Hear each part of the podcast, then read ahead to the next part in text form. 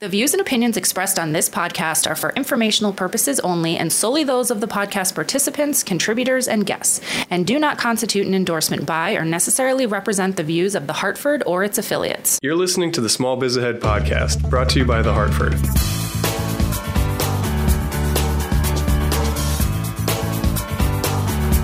Welcome back to the Small Biz Ahead podcast. This is Elizabeth Larkin from the Hartford, your host, and I have my Gene Marks. This is Gene Marks guest, from the Marks Group. Gene Marks, co-host, not permanent guest. Co-host. Gene is our small business expert, small business owner, and I'm just some person that sits here and talks to him about small businesses. And that is so incorrect because you have your little side gigs going on, and you know business, and you have lots of opinions. I do have a lot of businesses opinions. For sure. And you happen to oversee a content group that focuses on nothing else but issues related to small business. So how can you not learn? So today we have a question about vacation time. And this is something that I bet drives most small business owners crazy. You don't want your employees to go on vacation. You want them to be working all the time. Maybe some employees you're thinking, you know what? Go on vacation. Actually, I gotta stop you right there. You need to require your employees to go on vacation every year. In fact, your financial employees has to be a requirement that they take at least a week or 2 weeks a vacation a year, required, no exceptions. Yeah. Because when they're out of the office, right? Yeah. That's when, if there's any, hanky panky going on in the books. Yep. That's how you find out. Yeah. When somebody's gone. So. But today's question, and we'll get to this after we hear from our sponsor. Today's question is about someone who wants to take what I would consider to be excessive vacation and how you would handle that as a business owner. We'll be right back with that question after we hear from our sponsor. This podcast is brought to you by the Hartford. When the unexpected strikes, the Hartford strikes back for over 1 million small business customers with property, liability, and workers' compensation insurance. Check out the Hartford Small Business Insurance at thehartford.com. So today's question is from David from Scottsdale, Arizona, and he... So first of all, if you're from Scottsdale, you're always on vacation, right? Who lives in Scottsdale? I mean, you go to Scottsdale for conferences, and it's beautiful there, and resorts. So I'm suspecting that David is even working, but okay. So he owns a warehouse or runs a warehouse, and he asks, what should I do when an employee wants to take their full paid vacation in the first 6 weeks of the year? So I'm going to go out on a limb because sometimes we get these questions and we don't get like a lot of background on them. So we have to make stuff up. But I'm guessing his employee probably gets 2 to 3 weeks of paid vacation. Might get 6. I mean, who knows?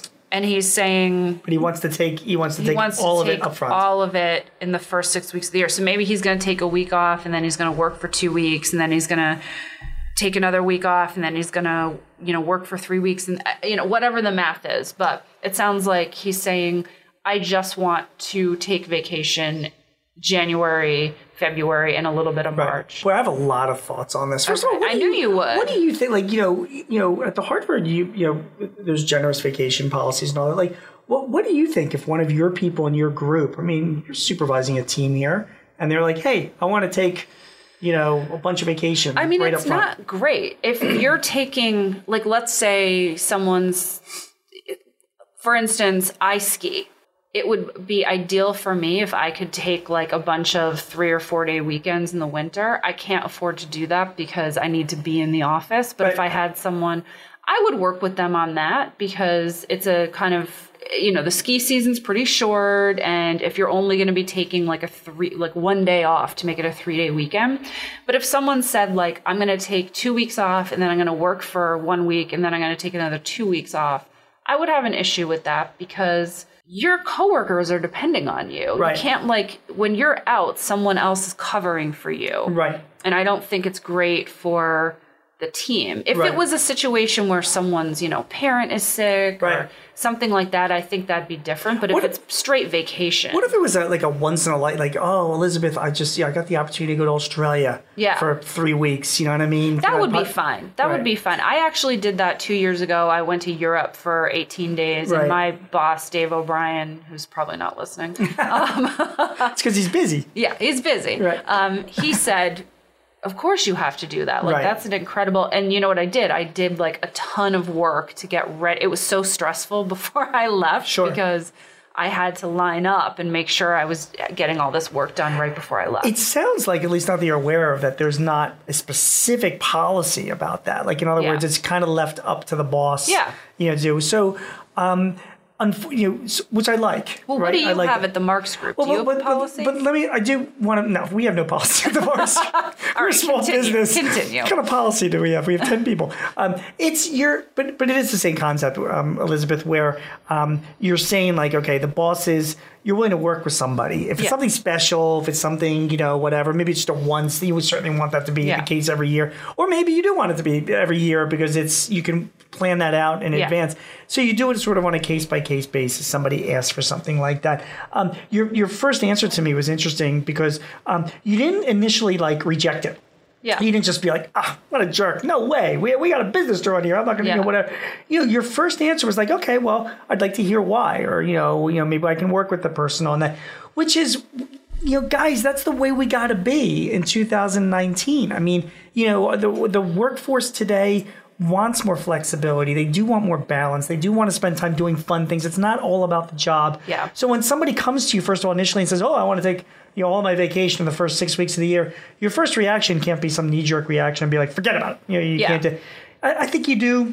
That's my first reaction internally, though. Yes, then I would process it like, all right. Of course, that's the first reaction because you're like, what is this? But you do want to. Now, again, the other thing that you are kind of you know, kind of risking here is you're kind of digging into their lives a little bit, which you got to be careful about because, you know, you said to me like, well, I'd, you know, if it was they had a special trip to Australia or if they had their mother was sick or whatever. Like, so now you're saying like, oh, so I need to know a little bit more about what's going on in your life, you know, to make that decision. Some employees might be like, hey, listen, it's none of your business. I just want to. And it is none. I agree. But you have to be careful about that, whether or not you're like stepping over the line. And meanwhile, by the way, if an employee says it's none of your business, you've got every right to take a step back and say, oh, no, it's not my business. Then it's not my business to have you take vacation in the first few weeks of the year. So, you know, I mean, in other words, if you're going to give a little bit, I think it's reasonable to ask your employees to provide more information. Maybe you can work with them on doing something like that. It should be a mutually agreed kind of thing. Now, go ahead. When I was going to take my 18 days off to go to Europe, I approached my boss with, listen, this is the situation. I didn't say, I'm going to take 18 days off you can take it or leave it. Yeah, nobody wants to hear that. I mean, nobody wants to hear those kinds of demands. So you hopefully that it's a sort of a two-way street. So I guess my takeaway, first of all, is that if an employee comes to you and says, I'd really like to take this, you know, a vacation a lot in the first whatever in the year, you shouldn't knee-jerk reject it nowadays. Maybe that was something to do 20 years ago, but nowadays I think you got to hear them out, and I think you got to try and work along with them. Having said that, you should protect yourself. You can violate your own policy, particularly if you're a small business, but I definitely think you should have a vesting policy when it comes to vacations. In other words, if you give 2 weeks vacation a year to your employees, most companies I know, they award that vacation throughout the year. Yes. So it's not like you don't get just 2 weeks on day one and then that's, you know. So you have to have a policy. It doesn't mean you can't go around the policy or make an exception for it or whatever, but you should protect yourself with a policy that says you only vest. So at the very least, if the person is really being a jerk about it, saying, no, I want to take it off, you'd be like, well, you really only have 2 days of vacation. So, you know, if you want. You want to consider is policies for unpaid days off as well. Some people are willing to do that. And I think if you're willing to accept unpaid days off as well, I think that's fine. And I think that you should have, like you just did, if you're going to request any vacation, it's not just in the beginning of the year. It is reasonable to ask your employees to put in those requests in advance. Yeah. And by in advance, I mean like a minimum 30 days in advance. Definitely. And you say, oh, yeah, but you know, a lot of people just don't. They just decide they're just going to like take the time off. And that's, like you said, that's really unfair to the other people in the company. They got to make up the slack. So as a business owner, if someone asked you for this, I don't know if this would cross your mind, but would you think at all, you know what, if they're going to take all of their vacation by March 15th, they might leave. What kind of work are they going to be doing in September? Yeah. Like, do you want your employees to be able to take, I feel like. See, I don't. And the reason why is because, maybe I'm too much of a softie, but it's like, you know, listen, you guys are big people. You're grown-ups. So if I do agree for you to take all your vacation in January, am I afraid that you're not going to be working as hard in September? No, because I'm going to assume that. No, I'm talking more about burnout. Oh, I see what you're saying. Like the fact that I feel like people are a little better when they get back from vacation. Yeah, but again, that's not up to me to manage. I mean, different people work at different schedules, and they're not babies. Not even to manage, but just to think like, oh, God, are they just going to be so burnt out and miserable in September? I could ask the question, saying, "Look, if you do this now, will you be burnt out and miserable in September? Is it something you definitely will be? Burnt out and miserable. You might want to take that into consideration, but I wouldn't let that be something that would stop me." Because again, everybody's big people, so I wouldn't want to get in their way. I do. I'm big on vacation in my company, and I have different levels of vacation depending on how long people have been with us. But then I don't even ask. I don't track it. I mean, I just it's just people, because I know when people are there, when they're not. Yeah. Plus, I don't have the time to track all that nonsense. How much vacation do you take? You haven't taken a vacation day in years. That's travel. So untrue. Like when people say that, it's such baloney. I mean, I'll tell you the reason why. I'm gonna go away to Florida with my wife for a long weekend. Yeah, so but you're gonna log on. Yeah, I'll be so. It's not vacation, but it is vacation because I'm going away to Florida. I mean, you're gonna be at your desk during that time. You're not on vacation, so. When people say "Oh, I don't take a vacation at all," yes, they do. They go on conferences. I'm going to find out when you're going away, golfing. And then I'm going to take those days off. You're going to say So I don't, and no one asked, but and I'm sure we talked about this before, but particularly if you're a business owner, I don't think you ever should say that you're on. You're always on. Yeah. So I don't have an out of office message, and I am checking my voicemail, my email all the time, and I'm in contact. I don't just switch off. But as far as your employees are concerned, I just think that they're. Getting back to Dave's question, if he wants this stuff all in advance because he's got something special going on, you should try and work with him if you can make it work. Vacation's a great benefit. It also really depends on your history with this employee too. It does. A lot of it is. I know it probably shouldn't, but a lot of it is going to be, this person's been with us for 5 years and they're a really great employee. And if some other employee comes up to you and says, "Oh, how come you're giving your Dave and I asked for something similar and you did," I don't think there's anything wrong with saying, "Well, Dave's been with us for over 5 years, and he's been working really hard, and I think he's earned it." And hopefully 5 years from now, you'll have earned it too. It's a little trickier if it's a new employee. True. Yeah, but again, everybody's gotta show their mettle. Okay, David. I hope we helped you a little bit with this decision. We'll be right back with Gene's Word of Brilliance. Are you looking for a great idea to start a new business? Well, Small Biz Ahead has 99 of them for you. Our new ebook, 99 New Small Business Ideas, is the first place you should look if you're interested in starting your business. You'll learn about everything from business service industries that could lead to lucrative freelance work, emerging industries such as solar panel installation and professional blogging, and even tech industries that could turn into the next big thing. Head on over to smallbizahead.com and click the link in the show notes to download your free copy today. And we're back with Gene's Word of Brilliance. So today's Word of Brilliance, Elizabeth, is duopoly. Okay. The duopoly that I'm talking about is the Google Facebook duopoly. Okay. A report came out recently that said that within the next 3 years, 50% of businesses spending for advertising will be spent online, more than 50%, which is a lot. And 80% right now of the online ad spending is going to Google and Facebook. 80%. Wow. If you add up Twitter, Microsoft, Amazon, Snap, they're together, they're 20% of the market. So the question is geez, 80% is going to Google and Facebook. If I'm a small business, does that mean that's it? I mean, those are my choices that I have if I want to advertise online. And I think that as a business owner and somebody who wants to advertise online, and believe me, even if you're not selling products online, everybody's advertising online because you want your business to be found, whether you're a restaurant or a shop. You got to meet people where they are, and they're online. They're online, and they're searching for you. Want the show. Now, remember, when I say that Google and Facebook makes up 80%, because Google owns Google Maps. So if you're like a delicatessen, you know, you want to be showing up on that costs. You always use the deli example. I'm a huge fan of the bakeries. You like the bakeries, yeah. I like delis, you like bakeries. It's a guy girl thing. So a guy woman thing.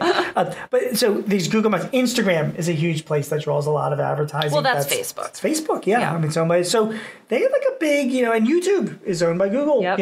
That's right, in ways. So a lot of people are concerned now that people in journalism are super concerned because, this ad spend is putting some publishers really giving them a hard time. But for a business owner, the question is this, like, should I be concerned that, when it comes to advertising online, my choices are seems like they're limited to Google and Facebook. So the answer is yes and no. Okay. So I love those answers. Isn't that great?